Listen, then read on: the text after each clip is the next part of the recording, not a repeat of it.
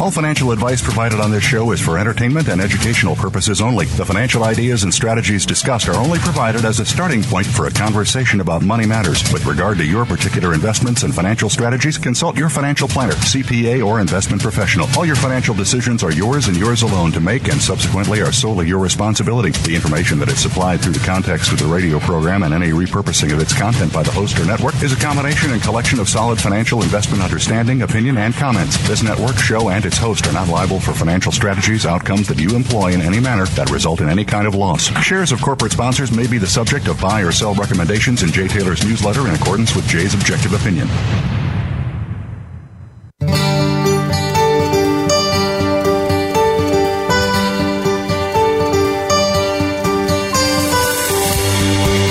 Welcome to Turning Hard Times into Good Times with your host, Jay Taylor. This hour will help investors fix issues and achieve personal gain. Now, here's your host, Jay Taylor. Welcome to Turning Hard Times to Good Times. I am your host, Jay Taylor, and I'm speaking to you from uh, New York City on the 23rd day of November 2021.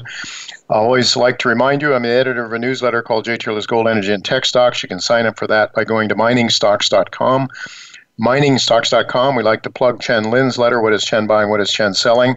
Go to chenpicks.com and Michael Oliver's letter as well, olivermsa.com. And Michael will be with me in just a couple of minutes from now.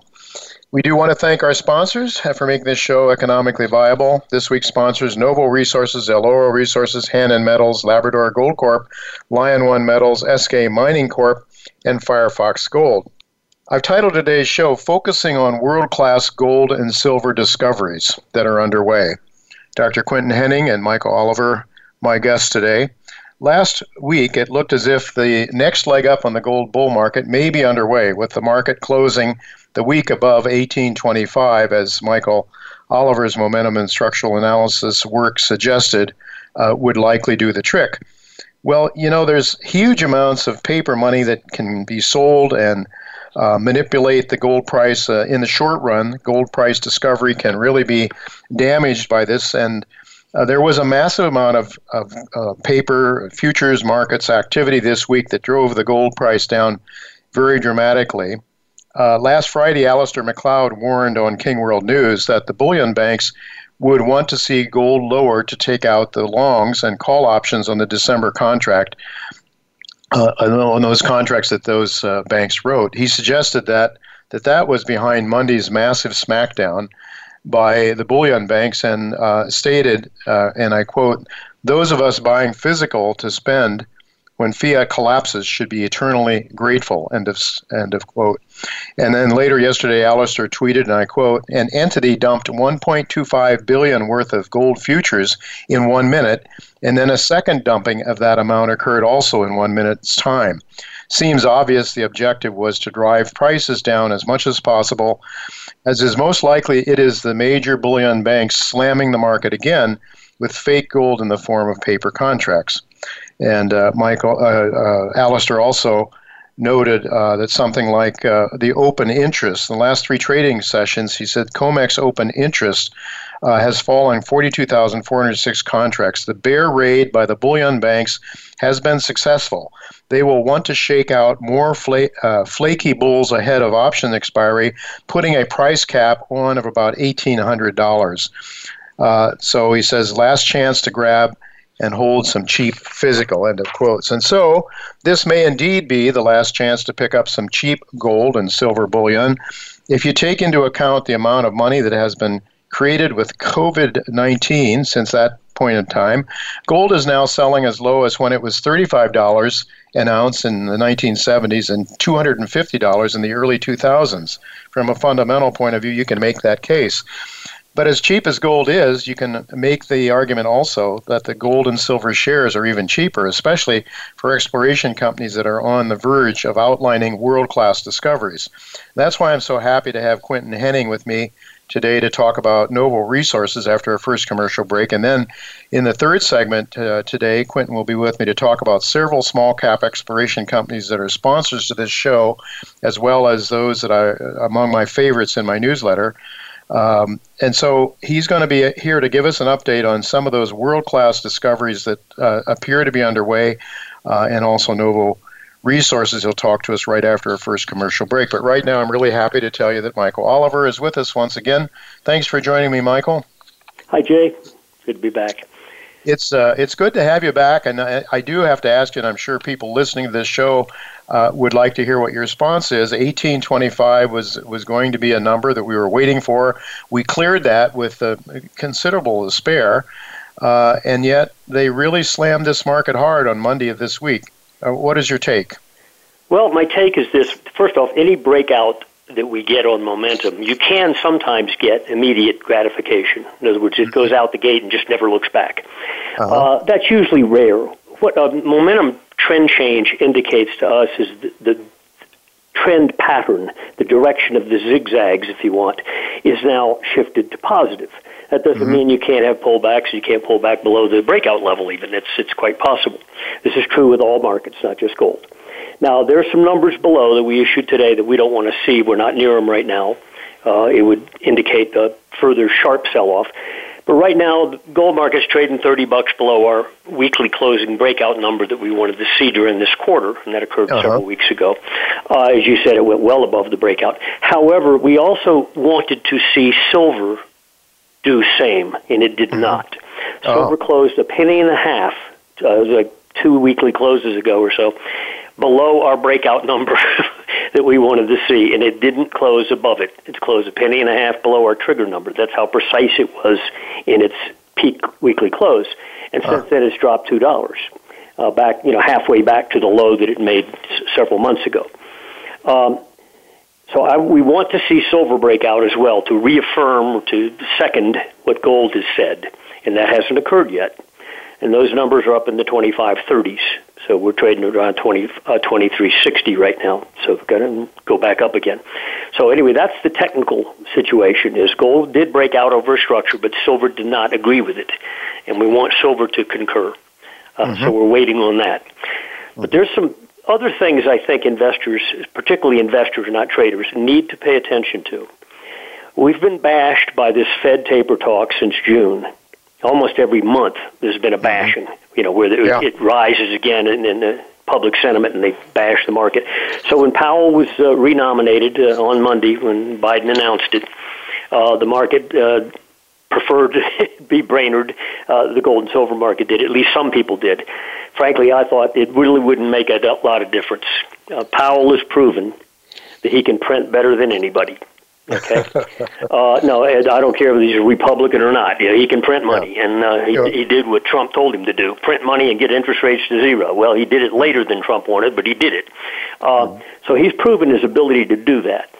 This talk of taper is very interesting because if you look at certain key markets that the Fed has defended by outright buying uh, last spring, especially starting about May last year, they started buying outright ETFs on corporate debt. HYG mm-hmm. is one of them, and JNK Junk is the other. This is high yield corporate debt ETFs, and uh, they bought those outright. They ceased buying, as I understand, in June of this year. And once they did, if you'll look at a chart of HYG and JNK, those markets which had been moving with the S&P 500 in nice sync over the last couple years started to ooze downside over the last couple months while the S&P continued to move higher. So they divorced themselves from the S&P and this is a critical market arena. Uh, pension funds own a lot of this stuff in order to get high yield. Uh, and by the way, read the article in the business section of the Journal today, Wall Street Journal, about the situation that a lot of pension funds are finding themselves in. I'll read you the headline. Public pensions have less cash, making liquidity crunch a risk. Mm-hmm. Well, right now, HYG and JNK are within decimals of the low of the year. Mm-hmm. And the S&P is mm-hmm. just off the high of the year. Uh-huh. That is more critical to the Fed than anything, is this debt market. If that market starts to break down, this talk of taper, not buying that debt, for example, or selling it, for example, uh, would crush that market and would also, in turn, greatly damage the pension funds, which are in, uh, at a seven-year low in terms of cash. Mm-hmm. So you got to pay attention to that because the Fed, the Fed, Fed will, but it's not a headline article. It's not a something that most investors or analysts are talking about. But that asset category is on the ropes, and uh, our momentum work says it's on the ropes as well. It's not just weak in price, but the momentum says it's weak. So you got to watch that arena because if it starts down, all this talk about Fed tapering, if they do, they're going to help deflate one of their biggest bubbles they've ever made.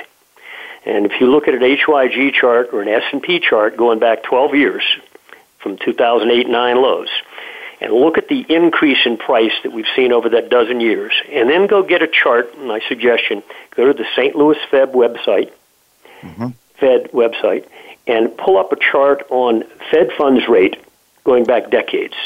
And you'll see that Fed funds rates were off the page low. I mean, they were, they were at zero, they popped up to two, and they're back at zero, basically, okay? Mm-hmm. Mm-hmm. And compare that to history, and you'll understand why we have a bubble greater than any bubble we've ever seen in the stock market or in the corporate debt market.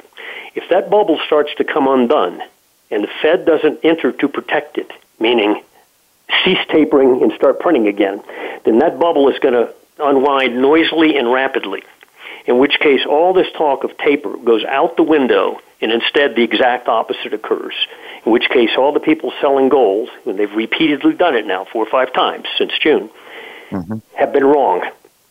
And if you'll look at the charts, you'll see all the sell-offs in gold based on the taper thing have gone uh, come from the 1800s, gone back down into the 1700s, but it's just repeated selling in the same zone.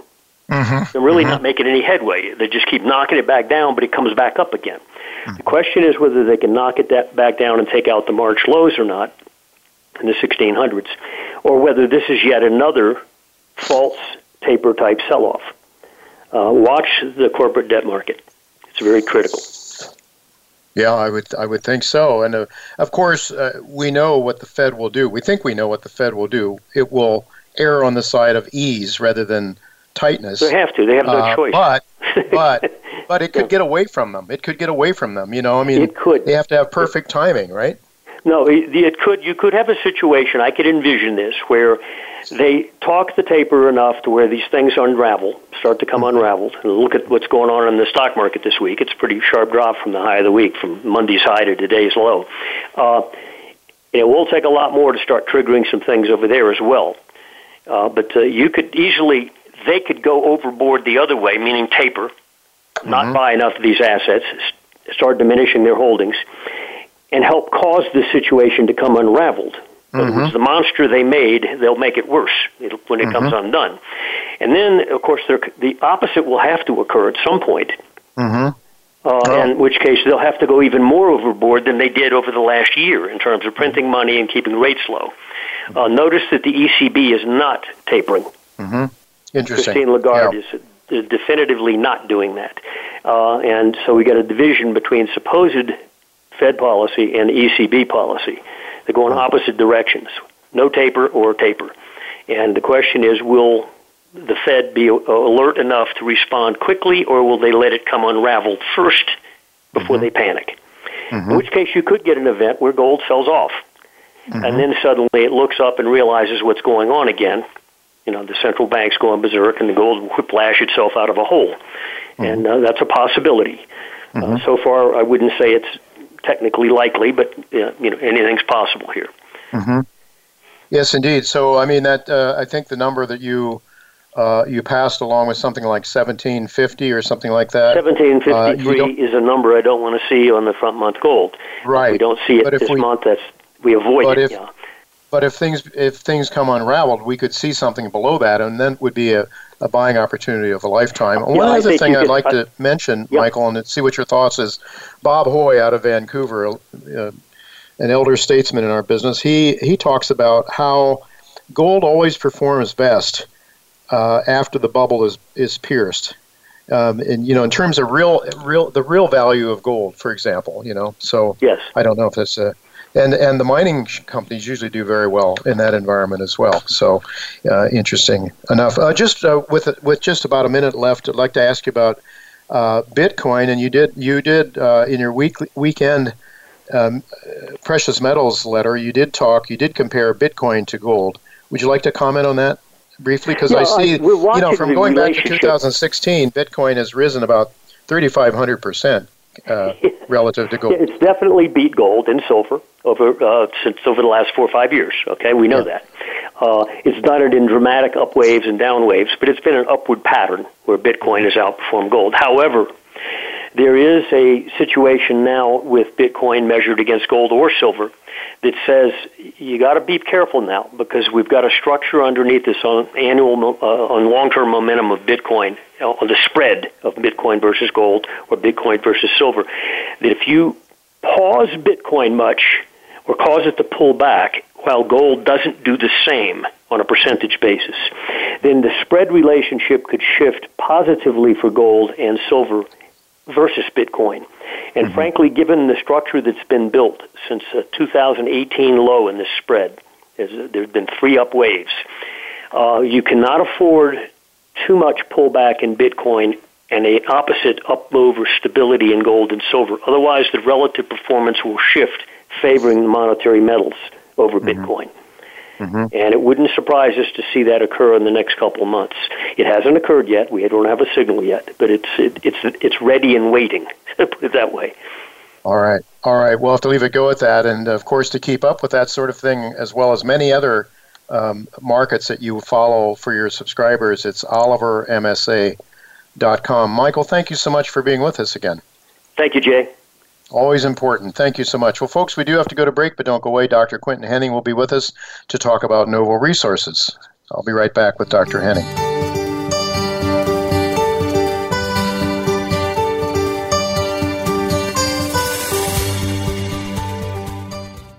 Firefox Gold is actively exploring in Finland, where recent discoveries have sparked a new gold rush. Firefox controls a major portion of a prospective gold belt, giving the company a distinct advantage for exploration and strategic partnerships. The company's strong international leadership team, combined with its Finland based exploration specialists, will put Firefox on the crest of the coming wave of gold discoveries. Firefox Gold trades on the TSX Venture Exchange under the symbol FFOX. Go to firefoxgold.com to subscribe for updates. Eskay Mining Corp, trading under the symbol ESK on the TSX Venture and ESKYF on the OTCQB, is a mineral exploration company targeting precious metals rich VMS deposits in the heart of British Columbia's Golden Triangle. Eskay Mining controls a prospective land package totaling 130,000 acres, which lies across a geologic trend that once hosted the prolific Eskay Creek mine.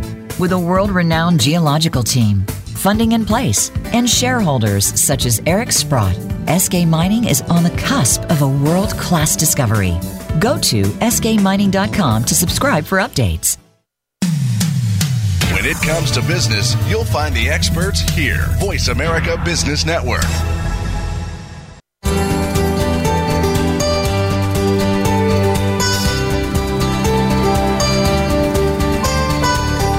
You're listening to Turning Hard Times into Good Times with your host, Jay Taylor. If you have a question or comment about today's show, Jay would love to hear from you at 1 866 472 5790. That's 1 866 472 5790. You can also send an email to questionsfortaylor at gmail.com.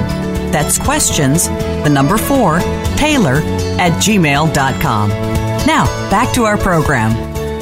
Welcome back to Turning Hard Times to Good Times. I am really happy to tell you that Dr. Quinton Hennigh is with us once again, this time to give us an update on Novo Resources. Quentin is now the non executive co chairman of the company that he built, and uh, Quint, he is also uh, full time with Crescat Capital, where he provides very valuable advice uh, to that firm to help them select exploration companies with the potential to outline world class gold and silver deposits. I know uh, many years that I've known Dr. Hennigh uh, he's not uh, he's not interested in, in tiny little projects. He's uh, looking for the big the big guys, and he very often is involved in finding them. And uh, uh, he's going to be here uh, in the second segment, the next segment as well, to cover some of the others companies that he's provided some advice on. Quinton, thanks for joining me again. Absolutely, always a pleasure, Jay. It's always a pleasure to have you as well. Um, I maybe should just mention for those that, well, I think everybody knows Novo by now, but it's NVO in Toronto. NSRPF in the U.S. 246 million shares. I saw it earlier today at $1.20 in U.S. money, giving it a market cap around 300 million in U.S. money. But it's also noteworthy that the company has some very uh, significant assets as well. Uh, that is uh, liquid assets in the form of cash and marketable securities. I don't know, by my count, it looks like something on the order of 160 million US dollars, something like that. Uh, and so the company is well funded and uh, it's got lots going on. So uh, let's let's get started with uh, now a new producer. Novo is a new producer. We've been covering it for many years before it produced, but now it's producing.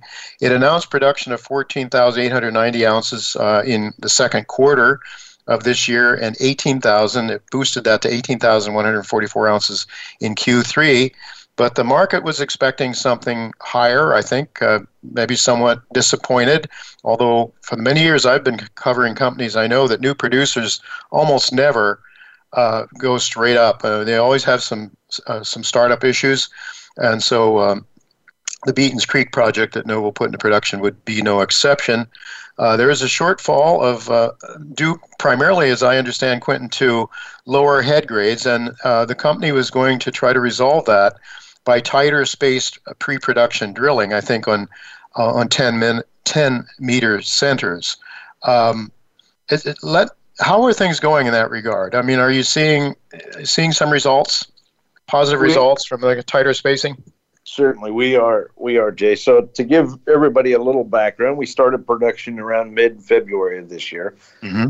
and um, the biggest challenge we had initially was around grade control. Um, the laboratory that we had uh, worked out to do our grade control assaying simply got backed up, mainly due, due to shortage of people. Like the the preparation of samples was probably the biggest bottleneck.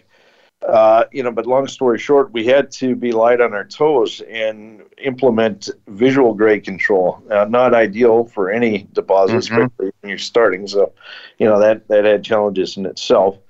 Uh, but, but we we managed to uh, kind of get things heading in the right direction by July of this year. Now, part of that, uh, you know, that transition is, or not transition, but I guess a learning exercise around visual grade control was we were mining different reefs at different times, you know, different layers of conglomerate at different times. And what we found is that in different layers and different areas, you know, there is there are subtleties that are that are you know that have to be recognized. I guess mm-hmm. you know mm-hmm. thick, thickness of the bed, and then you know its lateral continuity and so forth. And so, you know that that uh, imported some further challenges. But we, what we decided to do was get firstly get our, our laboratory issue worked out. So in May, we signed an agreement with Intertek uh, to put our grade control samples uh, through the Chrysos machine that they had purchased there. Now, they had purchased one, and then the second one was installed uh, about a month or two later. So by mid year, we started to get uh, routine assays coming out uh, from from the assay lab, which was really really helpful. Now, uh, initially, the they the team on site targeted 20 meter spacings to try to get a handle on things. You know, they were actively mining. You know, you can't just simply park everything up and and not do anything. So they they got their 20 by 20 spacing uh, holes in place in some critical areas and assays back by say October, maybe early October. Mm-hmm. Uh, but even with that, it was recognized that 10 by 10 meter uh, control was needed. So uh, they've been very aggressively drilling on 10 by 10 meter spacing now, and that's given a great deal of uh, you know higher resolution on exactly where each bed is and, and how to mine it. Uh, that has resulted in a better success here in the past few weeks. I've noticed the grade steadily increasing. Mm-hmm. Uh, part of that, you know, is is they are mining the M1 and M2 in in, in certain areas too, which is very helpful. They're very sheet-like and continuous uh, conglomerates. So overall, we're seeing a, a dramatic inc- uh, improvement in the grade control issues that we face. I think uh, from here on out, the guys with 10 by 10 meter space drill, drill grade control drilling, they should be in a good position to effectively minimize uh, dilution. Now that that said, uh, we are still mining new areas every every uh, day that goes along. You know, we get into new parts of the ore body. We're up on Golden Crown Hill right now, which is a pretty complicated area, but uh, the guys seem to have their eye tuned into things, and and with these ten by ten results as they come back, I think I think they'll be able to stay on top of things. So I'm very optimistic there. Yeah, I, I think it's noteworthy, uh, Quinton. If I understand the financials, uh, despite these difficulties, uh, it was pretty much a, an operating. You you did you weren't suffering losses on an operating cash flow, if I understand the numbers. You were, you know. Yeah, we were treading water. I mean, you know, yeah. there were months where we made pretty good money, and then there were other months where you know we had to. Well, for example, we had to build the tailings lift, which uh, is a capital item in itself, so a sustaining capital item. So, you know, mm-hmm. the they're the company's been basically treading water in terms, or the operation's been treading water in terms of cash flow. To sure. Today. We do expect that to improve going forward. It's uh, like I said, really turning a corner here lately, and I'm very optimistic. And it's it's to the point now where our exploration team, uh, you know, is kind of given the the green light to go ahead and be very aggressive, you know, with spend on exploration, and that's uh, really our next main thrust is to to make sure that we start exploring the district and even other areas of the Pilbara. Yeah, I, I, I mean, I I think I saw somewhere uh, one of your one of the corporate um, PowerPoint presentations that the company still uh, has a target, or at least a, a desire to uh, to produce upwards to 100,000 ounces a year from Beaton's Creek. Um, obviously, production levels thus far fall short of that. But the point is that, as you just said, you started exploring aggressively out and around Beaton's Creek as well, right? Maybe you could talk about that because mm-hmm. you've had some pretty pretty outstanding numbers that I've seen come across from different areas. Uh, out, you know, close to I think within I don't know, fairly close to Beaton's Creek. Yeah, Beaton's Creek is is the deposit in the conglomerate, mm-hmm. and that that's really part of the greater Nullagine Gold Project. So we have this uh, area around the town of Nullagine, in which we we kind of class it as near mine or near production type uh, exploration, and that includes a lot of new targets that we're finding out in the Mosquito Creek area, which is to the east of Beaton's Creek, and we have had some very good uh, results here lately. We had some uh, announced a few weeks ago from the Genie prospect, which is only three kilometers uh, north of the mill. So, you know, very low hanging fruit. Uh, and then other targets. And, and now recently we've been drilling at Parnell, Parnell Vulture, which is a very large target that we have identified through soil sampling and, and geologic work, really sound geologic work and we're drilling 15,000 meters there. So we've announced that to the market. The, the goal of all of this is to, to put together basically a, a longer mine life. And, you know, we, we want to be in this camp for a long time. So we're looking at uh, tackling basically every exploration opportunity we can see within reason around the mill. Mm-hmm. How close are those to the mill, uh, Genie and Parnell? And I think there's another one, Hemi. Yeah, him. Uh, yeah, let's pick them apart. So Genie is only three kilometers north of the mill. Uh, mm-hmm. Parnell's about thirty-five or forty kilometers by road to the northeast of the mill, and it's you know easily trans you know within transport distance. And then the Hemi target, which that's actually De Grey's target, the area that we're exploring on the we'll call it Hemi Trend. Uh, is a belt of rocks that's way over by Port Hedland. So it's not really impactful for the immediate production at Nullagine, but it's certainly a, a really robust target and tar- targets, I should say, mm-hmm. uh, that we've identified here recently. Mm-hmm. Uh, you've, you know, your your focus has had been until recently almost in, exclusively on uh, conglomerate hosted gold. Uh, is that changing? It's it's uh, changing in the sense that we we are recognizing some basement targets that we think are, are well worth going after uh, part of the the issues around working in certain areas, get native title and heritage work done. Uh, we're being very patient and diligent and trying to work with our Aboriginal partners in these areas. Uh, and so, you know, sometimes our priorities shift uh, to areas that we can see can be advanced sooner. So the area around this hemi trend that I mentioned uh, is kind of just north of the, the reserve in that area. So we think we can move that forward a little bit quicker. Uh, we're, we're also moving the area around Comet Well and Purdy's mm-hmm. Reward forward. We're, we're, doing that mechanical sorting test work here shortly. Uh, but we've also identified some new targets. Um, there is a lot of activity in, in the Pilbara. I guess uh, what I would say is that we kind of blaze the trail for others to start exploring, and, and mm-hmm. other are coming in. Not necessarily just gold either. Uh, you know, you see it. Lithium is very big. Uh, of course, iron ore always, uh, but we're also seeing uh, nickel uh, discovery. So. Uh, we we recognize that that geology basically underlies our land position in places. we've got mm-hmm. you know around thirteen thousand square kilometers, so it's not surprising to have some of these other potentials. Yeah. yeah. Indeed, yeah, very interesting. battery metals. yeah. yep. Well, I know you're focused. I know you're a gold guy, Quinton, and I know you're not going to stray too far from gold. I, but if yeah. there's the opportunities there, you certainly uh, that, that would be great. I, think we're looking at it as a value add. You know, like it, it might not even be us that necessarily advances some of these other targets, but we're trying to identify some uh, targets that maybe we we bring in another partner or something. Some mm-hmm. of them we tackle our, ourselves at least to a de- degree or something. You know, it's it's up for debate right now, but we do want to inform our shareholders that we do have uh, a lot of the potential that others have seen across this region. I've got to ask you about mechanical sorting because, in, in my mind, that is uh, potentially very, very big for Novo. Uh, how's that going? And could you give our listeners a sense of what it might mean I know that you're, um, you're, I think you're going to a larger scale right now. You're testing it.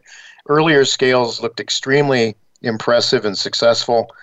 Um, but could you just talk a little bit about mechanical sorting Absolutely. and where yeah. you're going with that? Yeah, certainly. We put out a news release on mechanical sorting test work. Uh, field, we'll call it field level test work that we're undertaking uh, a couple of weeks ago, and uh, the machine is now installed at Nullagine. So it's basically put, we had uh, constructed the, the machine and all its peripheral equipment uh, right next to the existing mill there at Nullagine. It simply makes it easier for us, I guess, to permit and operate there.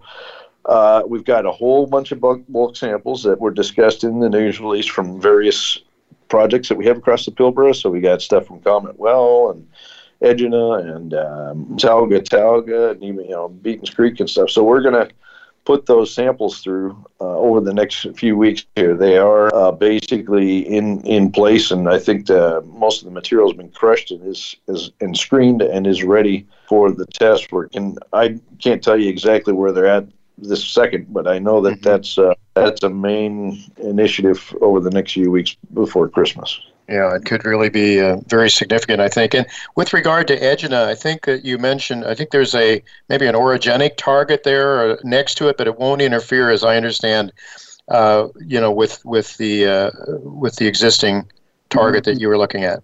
That's correct. Look, the uh, the this Hemi trend, uh, we'll call it, is a basement hosted gold system. It's associated with a certain type of intrusives that are called sanukitoids, a little bit odd name, but basically they're gold-rich intrusions that uh, seem to have generated some pretty stout gold deposits, like De Grey has. Uh, we have that trend on our ground, and we will explore, but it does not impact uh, our ability to to operate the gravels, the near-surface gravels in that area. Very good. All right. So uh, we got to go to break now. But what what could you I guess investors just need to keep their eyes on on the news releases. There's a lot of things you'll have coming out. Yeah, look, there's a lot of expiration news, the mechanical sorting, of course, uh, but we'll also have some updates around uh, production out of Beatons Creek as far as uh, what the future is going to look like. So we'll, we're, we're able to start talking here soon about uh, forecasts of, of what to come and how we're going to build production from here forward. Very good. Excellent. All right, well, folks, we do have to go to break now, but don't go away because Quinton will be right back with me after uh, after we go to commercial break, and he's going to give us a little bit of an update on some very exciting stories: Eloro Resources, Hannan Metals, Lion One Metals, Eskay Mining, Labrador Gold Corp, all companies that are sponsors of this show, companies that I have in my newsletter that I'm extremely excited about. Uh, so don't go away. We'll be right back with uh, Dr. Hennigh uh, to talk about, give us an update, uh, a little bit of an overview and an update on those companies. So don't go away. We'll be right back.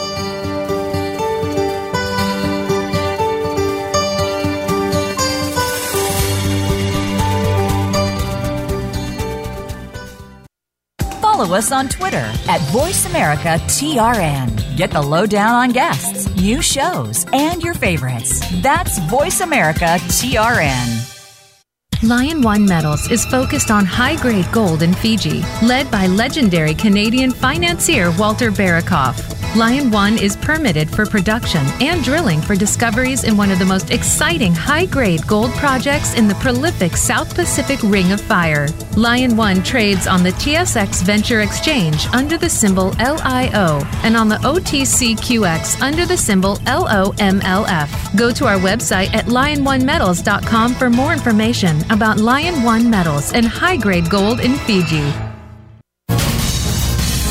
Voice America Business Network, the bottom line in business.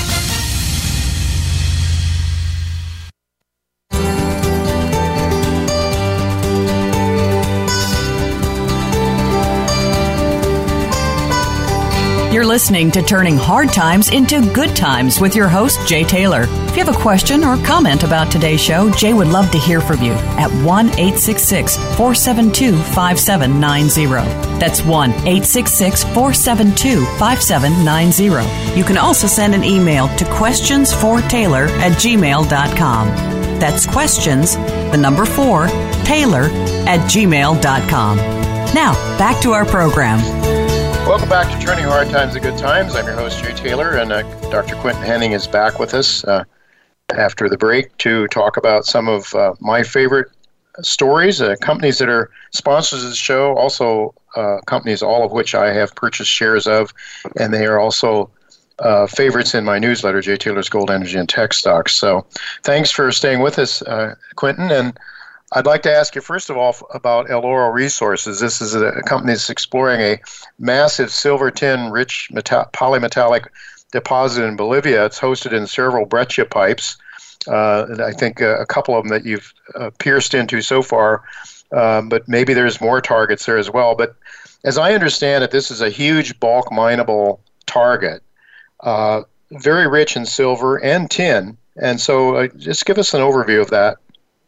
That's Certainly. Right look, yeah, look, uh, it, you know, this region of south central Bolivia is geologically is very interesting because the magmas that came up, these are, you know, it's part of the, the circum-Pacific arc. You know, basically it's mm-hmm. uh, an area where there's been long-lived subduction, uh, where the oceanic crust has been drawn underneath the, the continental crust and in that process you generate a lot of melts. And for some reason in this area the, the melts are rich in many many different metals. They basically have a whole host of metals that uh, you would find across the periodic table you know including tin and uh, silver in this case but also lead zinc. Uh, now they're seeing copper at uh, the porco zone and gold. Uh, you know actually some pretty impressive gold uh, gold out of the recent assays they got at, at the porco target uh, which is really just a, a, subset of the the greater Iska Iska property here. It's it's really shaping up to be, you know, a truly world class uh, system.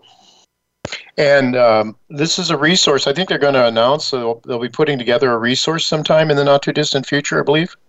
Yes, if you look at the drilling done to date, I, I, think they have three rigs operating, and the drilling they've done to date is largely focused up and around the Santa Barbara uh, area, which is where the company first encountered some long intervals of uh, silver, lead, zinc, and tin mineralization, uh, starting I think back in January, and you can see. I, in fact, I'm quite impressed. Like uh, Bill and Osvaldo uh, are definitely focusing a lot of drilling up in that region.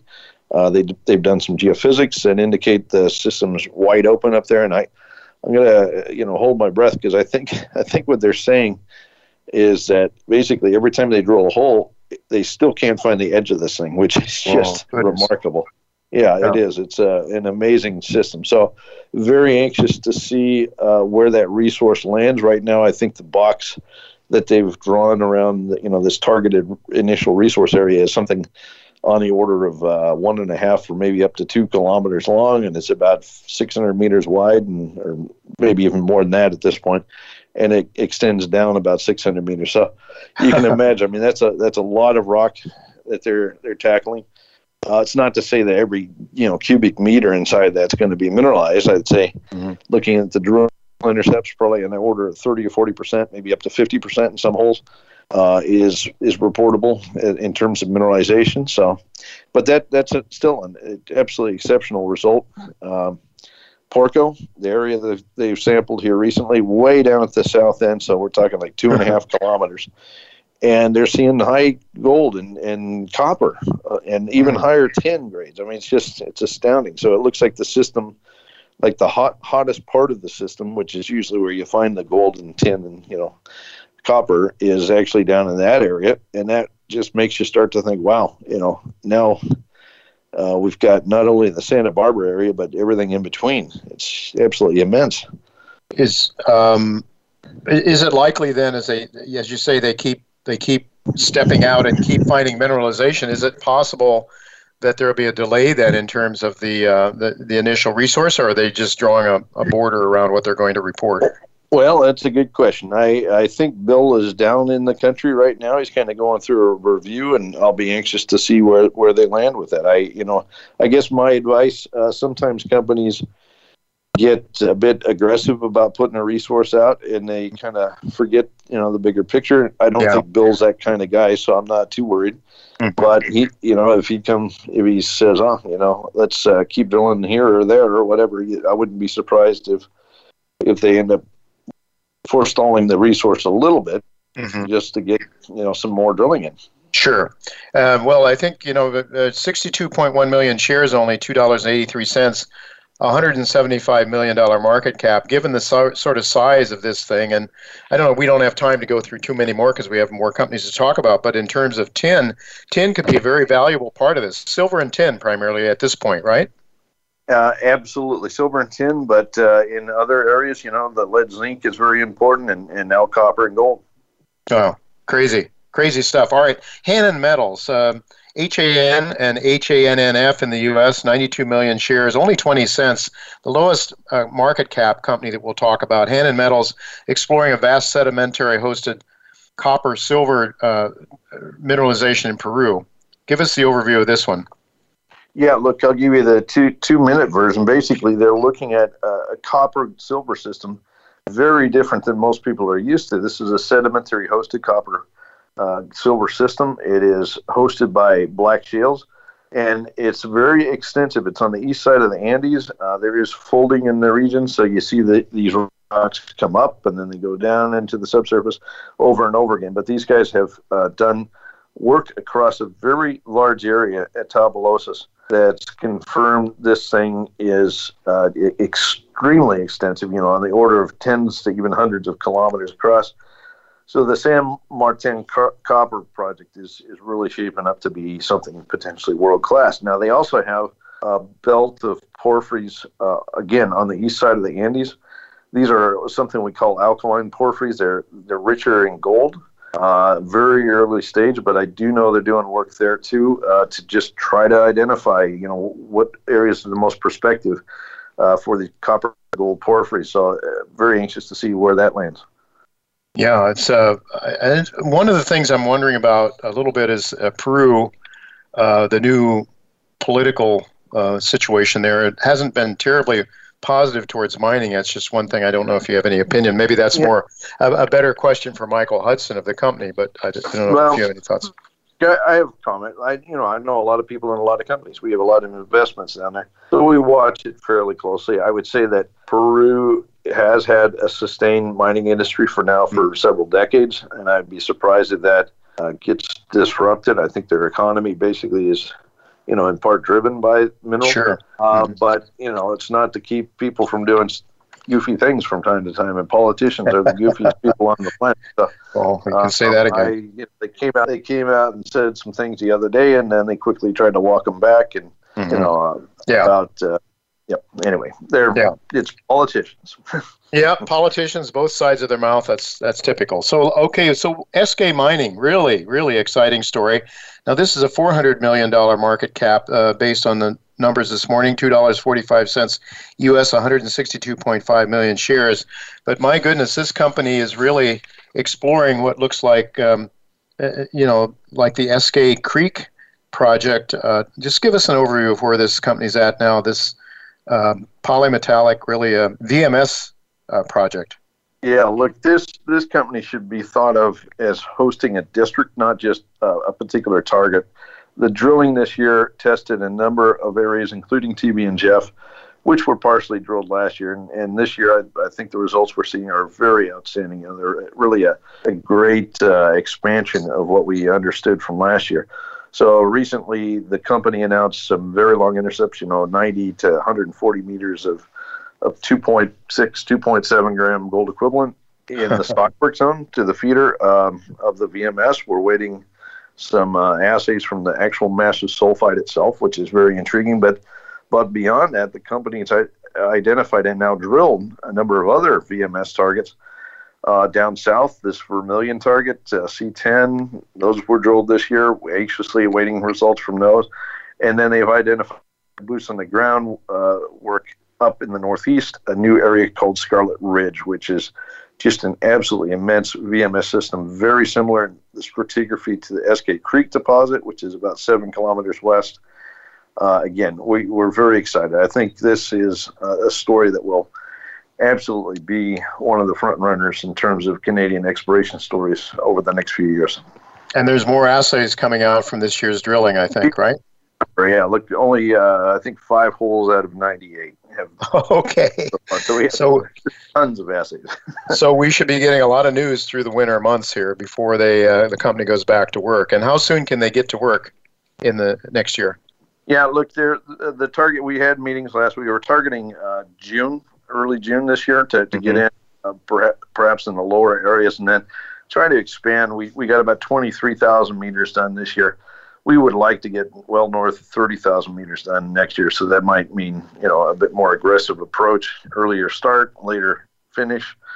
Um, you know, maybe even more rigs at some point. Don't know yet, but we're we want to be aggressive. This is a winner. Uh, I should mention that you are involved either as directly as a as an advisor to these companies or as an advisor in any event with Crescat Capital, because each of these companies, I believe, Crescat has an interest in as well. That's correct. Yes. All right. Uh, Labrador Gold, uh, next door to um, one of the most outstanding new gold discoveries in North America, I would say New Found Gold's amazing discovery and its uh, Queensway project. This is the Kingsway project. It's just adjacent to and uh, along the same belt of rocks. Uh, as um, uh, you know, as as New Found's King uh, Queensway project. So the Kingsway project is being explored, and we did have um, uh, the company on this show just recently. Uh, I think they're having some pretty nice success, but so far, um, no, I mean, I'm, I'm thinking of a half a meter of 76.24 grams per ton. It's a pretty nice number. But so far, I haven't had the same sort of longer intersections, I think, uh, that the New Found has had. But just give us your, your overview of, of Labrador. Certainly. Look, uh, Lab is situated just like New Found along the Appleton Fault Corridor. This is a north northeast trending uh, fault structure, and then the secondary structures. These are the smaller structures that come off, are actually the ones that host mineralization. What we're seeing at lab is basically the same style of mineralization they see down at at New Found. It's no not, not a big surprise. We're talking, you know, same structure, same mm-hmm. system, basically. Uh, but they haven't found the big structure, you know, like the big, you know, 10 plus meters type structure yet on the uh, on their side of the property. Now that said, the company is now exploring through drilling uh, areas east of the Appleton Fault. And if you look at all the, the bigger discoveries that New Found has made, they are all east of uh-huh. the Appleton Fault. So the, the premise is that uh, now that they're drilling on the east side, uh, they might turn up some uh, some wider intercepts here at some point. Uh, one area that I kind of focus on is this Golden Glove target. They identified a few a couple of months ago. It's immediately north of the property boundary, and it's immediately east of the Appleton Fault. And they, they got samples there at surface over 300 grams per ton. I'm very hopeful that uh, that they will find a new high grade discovery. Uh, and and look, New Found. I'll put a plug in there. They've also got a new discovery called Big Dave, which is immediately south of the property line. So mm-hmm. I mm-hmm. think there's, you know, I think the high grade basically straddles that property line. Mm-hmm. Interesting, and of course, uh, New Found has a has an interest in Labrador as well. I believe they own some shares in That's Labrador. correct. Yes. Yep. Absolutely. And, yes. Um, yeah. So Labrador, uh, I've got it selling at 68 cents U.S. money earlier today, 153.7 million shares. Um, U.S. market cap a little over 100 million dollars. So certainly, if there's some big numbers coming down the pike, there's a lot of room on the upside for these shares, I would guess. Uh, and last but not least, and I know you're going to be with us next week to talk about Lion One Metals, an alkaline deposit, uh, as you've identified it. Uh, certainly, uh, a story that I was watching over the years, uh, but always seemed a little bit small, very high grade. And this is the Tuvatu project uh, in Fiji. Uh, but now I think with your input, uh, it's come to be realized that there's that this is a much bigger system than what management might have first envisioned, uh, and the company is moving towards production, right? That's correct. So they, they've got the exploration uh, continuing, particularly on the, the high grade feeder. They've, they've uh, been drilling at depth. It is very exciting because you know that high grade feeder is shaping up to be uh, a bit wider in terms of its uh, true width, and as far as grades, it's considerably higher than than some of the lodes above. So, uh, very aggressive exploration continues there. Uh, they're also doing a lot of infill drilling in preparation for mining. They are looking at building a modest scale mine uh, in the next couple of years, and that would be uh, to it would be an expandable mine. It's basically a scalable mine. So the idea is to kind of do this at a test level initially, but be also ready to uh, to expand production. Now, look, I'll talk more about that next week. I don't want to spoil that punchline just yet. Yeah, but 86 cents, uh, 156 million shares, 135 million dollar market cap. Uh, LIO is the symbol. L O M L F in the U.S. is. Uh, I purchased it, and uh, certainly, I mean, just I think one of the headline numbers that I saw recently, 3.9 meters of 33 grams, and it was underneath uh, some really high numbers underneath their existing resource, I believe, right? So, yes, that's correct. Um, that's uh, it's really a lot of exciting stories, Quinton, that you're working on, and I know Crescat Capital. I should tell our listeners, and I put a plug in for Crescat Capital as well. Uh, and um, people that follow a good number of the stories that I follow in my newsletter are followed and um, invested in by Crescat and you put out you and and um, the two gentlemen you work with there um, put out a wonderful product every Friday, almost every Friday, unless some for some reason you can't do it. Uh, Crest Crescat gets active um, videos, and usually, uh, uh, you know, you start out with a macroeconomic view and the market view, and then you come in with your uh, ex- your exploration um, intelligence and how you know the projects and the and the nature of the projects and I think it's just a wonderful service that uh, that you provide on YouTube. Uh, so I want to thank you for that and and Tavi and um, and and your, your people there that are doing yeah, such a great yeah yeah it's yeah. it's just look uh, it's it's it's a pleasure. Yeah, it's actually one of the most enjoyable things that that I, I, you know I look forward to Friday every week. It's just it's fun. We won't have it this week, uh, you know, so I don't want to get people's hopes up.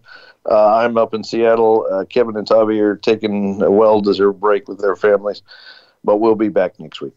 Well, it's Thanksgiving weekend and uh, Thanksgiving week, so I guess that that makes a certain amount of sense. Uh, Quinton, I want to thank you very much uh, for joining us today and uh, an extended time frame with you. It's it's really good to have you, and yeah, it's always appreciated. Thank you so much. Thank you, Jay. Well, folks, that is it for this week. Next week, uh, I'll be here with Adam Taggart. He's the host of a great new video series named Wealthion.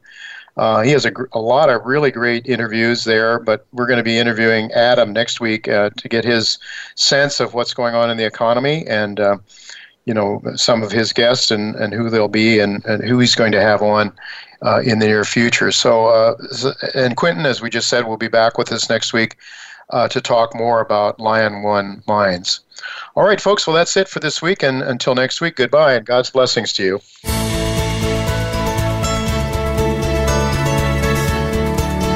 Thank you again for listening to Turning Hard Times into Good Times with Jay Taylor.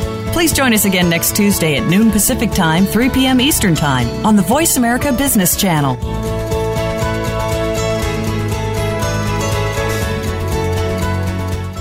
Labrador Gold is an exploration company focused on its flagship Kingsway project, located in central Newfoundland Gold District. Labrador Gold's first phase drilling program has successfully identified high grade gold mineralization, including a 3.6 meter intercept, grading 20.6 grams per ton gold, and 1.85 meters, grading 50.38 gram per ton gold. The company has approximately $35 million in the treasury and is led by a world class team of CEO Roger Moss and technical advisors Shawn Ryan and Quinton Hennigh.